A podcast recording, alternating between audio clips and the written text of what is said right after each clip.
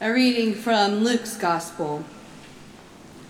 Soon afterwards, Jesus went to a town called Nain, and his disciples and a large crowd went with him. As he approached the gate of the town, a man who had died was being carried out.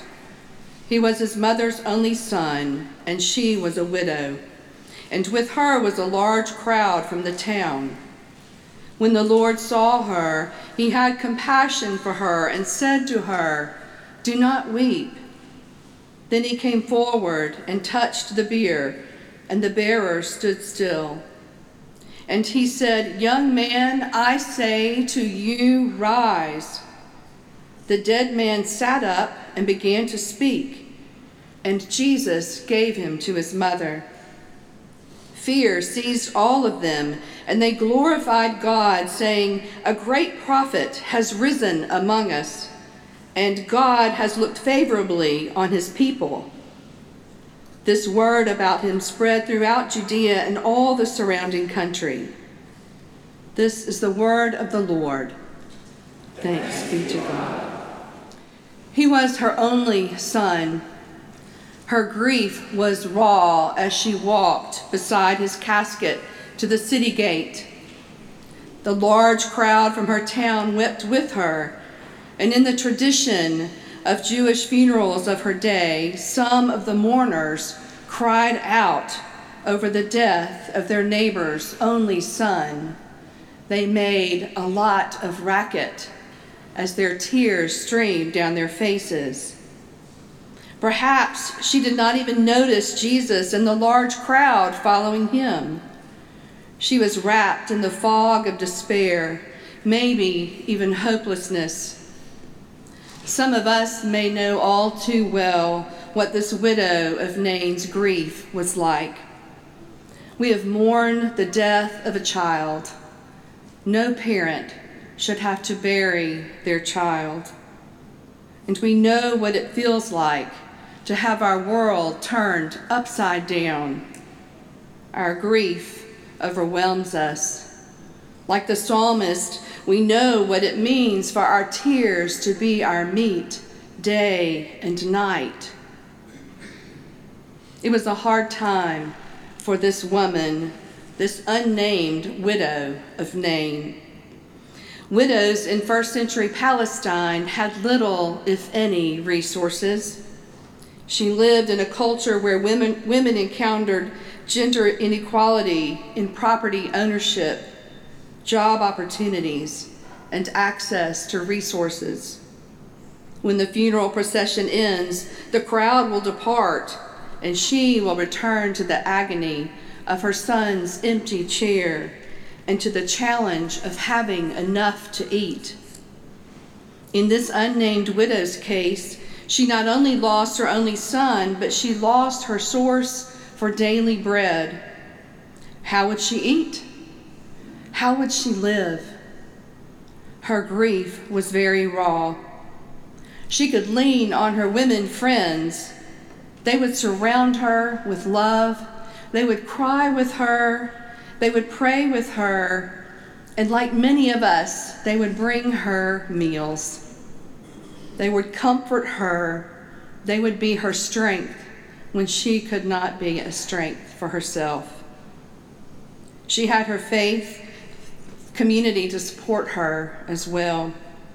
And her relatives might assist her, but what if there were no more male relatives to take her in? For now, Jewish custom required the dead be buried within 24 hours, and so concern for her livelihood faded into the background, but only briefly. Imagine the widow of Nain immersed within a large crowd from her town as they walked alongside her son's, her only son's casket to bury him outside the city gate. And then there was Jesus, and he had this large crowd with him, people who had been healed by him, or people who had witnessed him healing, sometimes without even physical touch or closeness and proximity. And true to, to Luke's form of pageantry, that was evident at Jesus' birth and throughout his early ministry as we find ourselves with the widow and her faith community and Jesus and his early followers, large crowds. Luke has them meet at the city gate, which was also the place where businesses were transacted, as well as the place for which funeral processions passed through to the outside of town.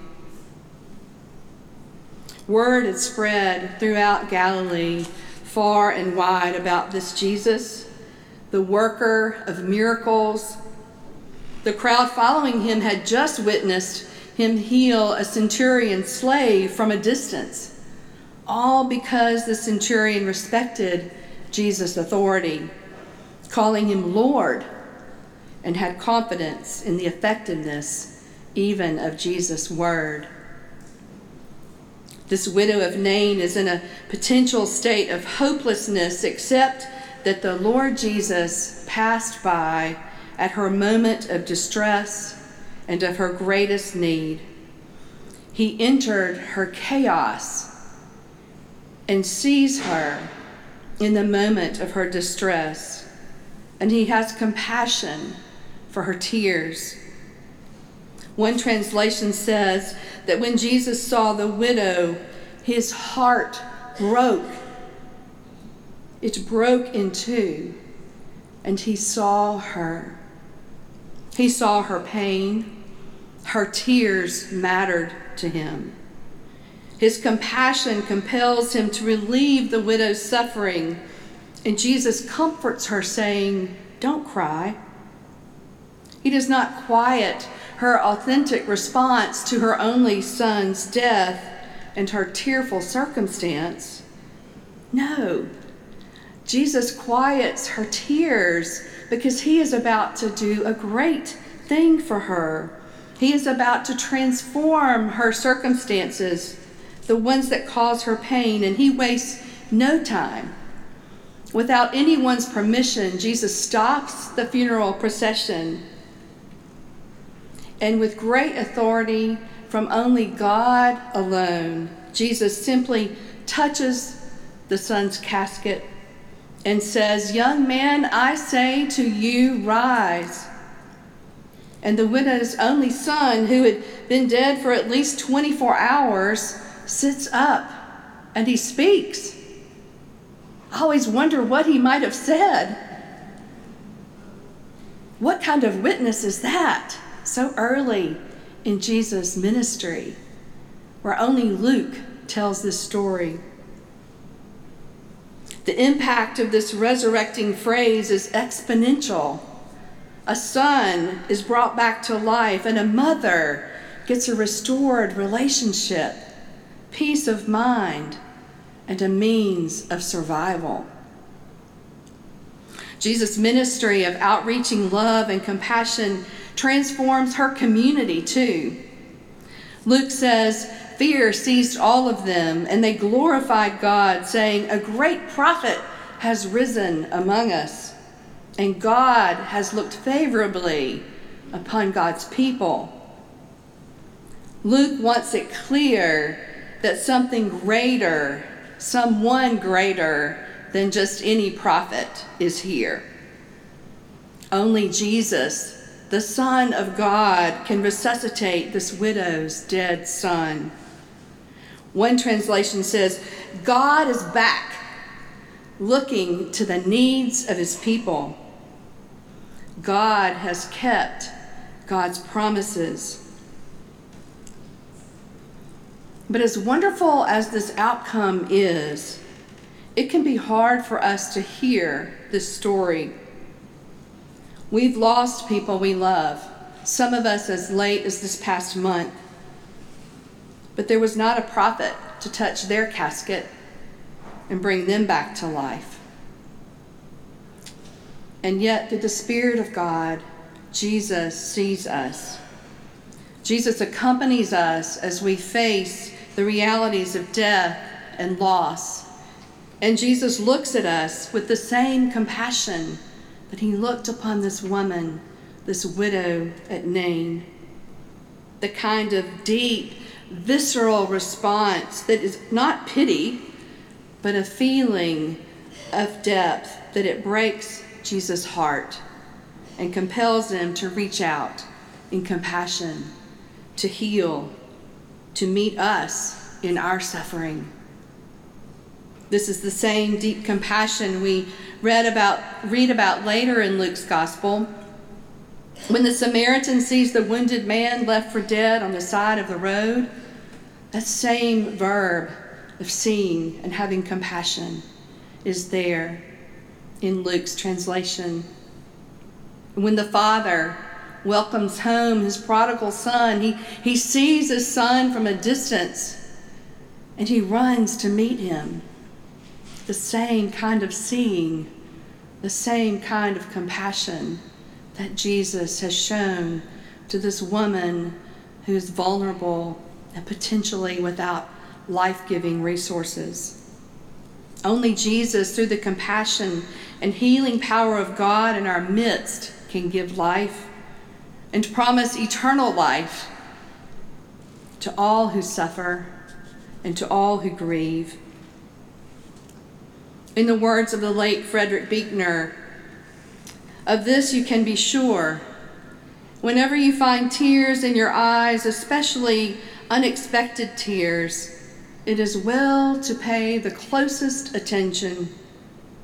They are not only telling you something about the secret of who you are, but more often than not, God is speaking to you through them of the mystery of where you have come from and is summoning you to where, if your soul is to be saved, you should go to next.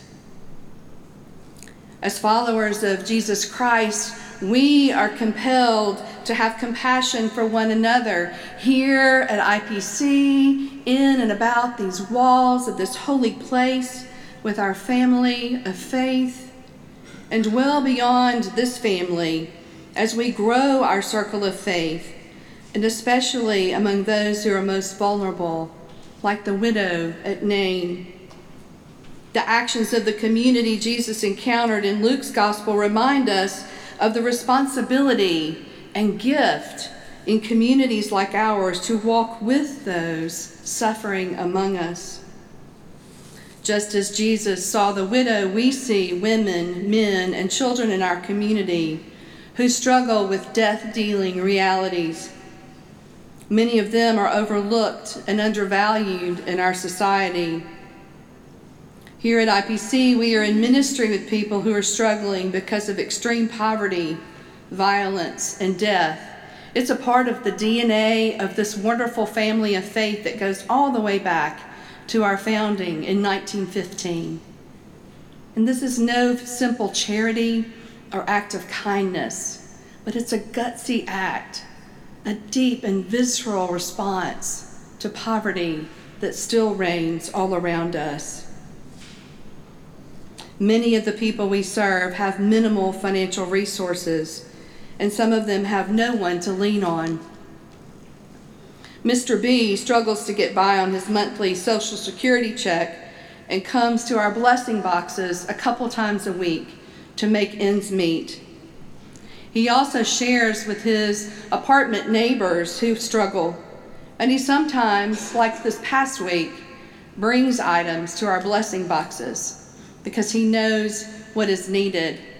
He knows what he needs, and he understands the beautiful cycle of our neighborhood blessing of one another. Ms. E struggles with health issues and is one of the many people in our community who are underinsured. Yet she makes sure her grandchildren and other young people in the community get to school, get a good meal, get to worship, and some of them even get to our summer learning program at the Children's Fresh Air Farm. Ms. E also makes sure vulnerable senior adults in our community get to our new food box ministry in Eastlake because she knows that they are struggling on limited income and she knows that they can receive healthier produce and even some meat and milk and eggs and bread. The feminization of poverty in first century Palestine is evident through Luke's story of the widow at Nain. And painfully, too many of the mothers and grandmothers we are in ministry with struggle in similar death dealing realities too. It is complicated, and it is their truth, and it is our own truth. And it is out of that truth, our own truth, that I share with you today. It's important for you to know that our collective gifts have prevented six women led households with multiple children from eviction in the past two months alone. Many of us have been overcome also with sadness and rage, even over the violent death of Alfred Jenkins Jr. Those of you close to Reverend Susan Clayton know of her special bond with Alfred, as she was his STAIR tutor and he was one of her great joys. Our former STAIR director and current IPC Social Services Director, Evelyn Puckett, knew and loved Alfred too. In the wake of his death and funeral, we find ourselves grieving this precious gift of Alfred, even as we probe the underside of our collective reality. While we endeavor to be the hands and feet of Jesus Christ, we are also compelled by Him to action, to help immediately relieve suffering, and also to pay attention to the systemic issues of generational poverty in our midst.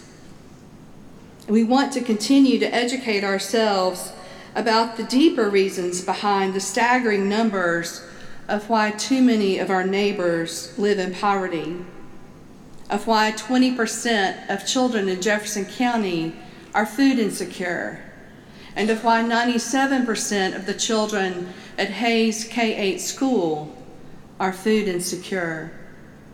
That's just one of many of the layers of their challenging lives and of their mothers and their grandmothers and their fathers and their communities and us as we try to do something about it.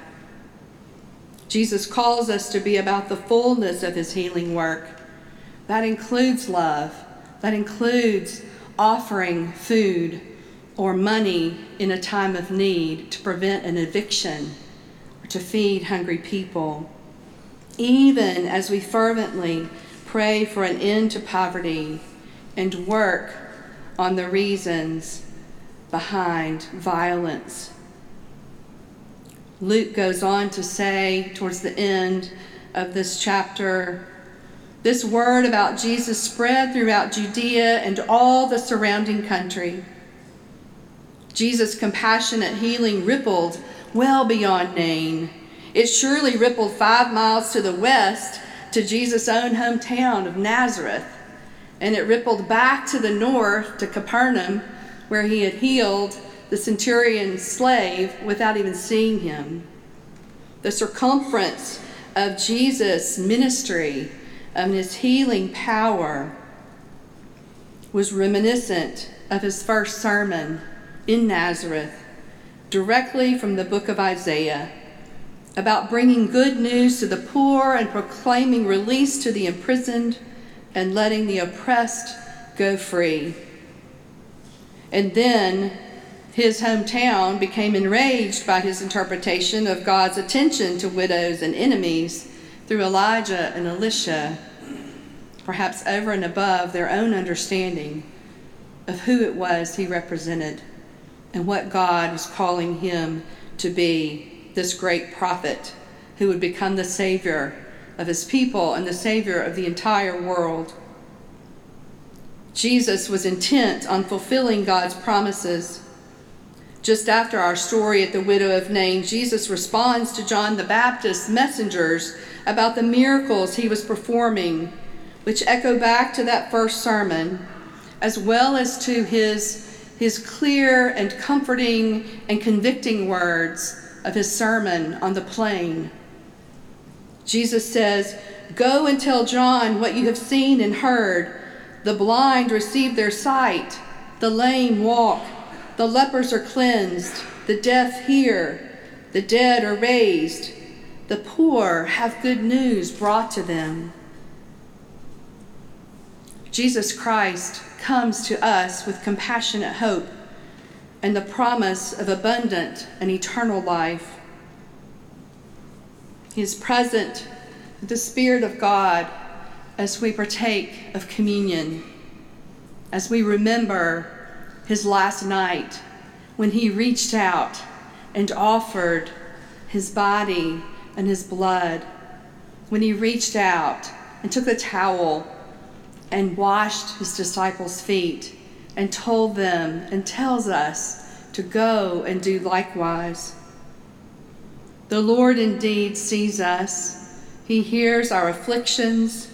He heals us of our afflictions, even calls us out of our own caves of sadness and offers us abundant life in faithful community in the here and now as we await for the precious gift of our ultimate healing and of life eternal, of salvation to come for the whole world God loves.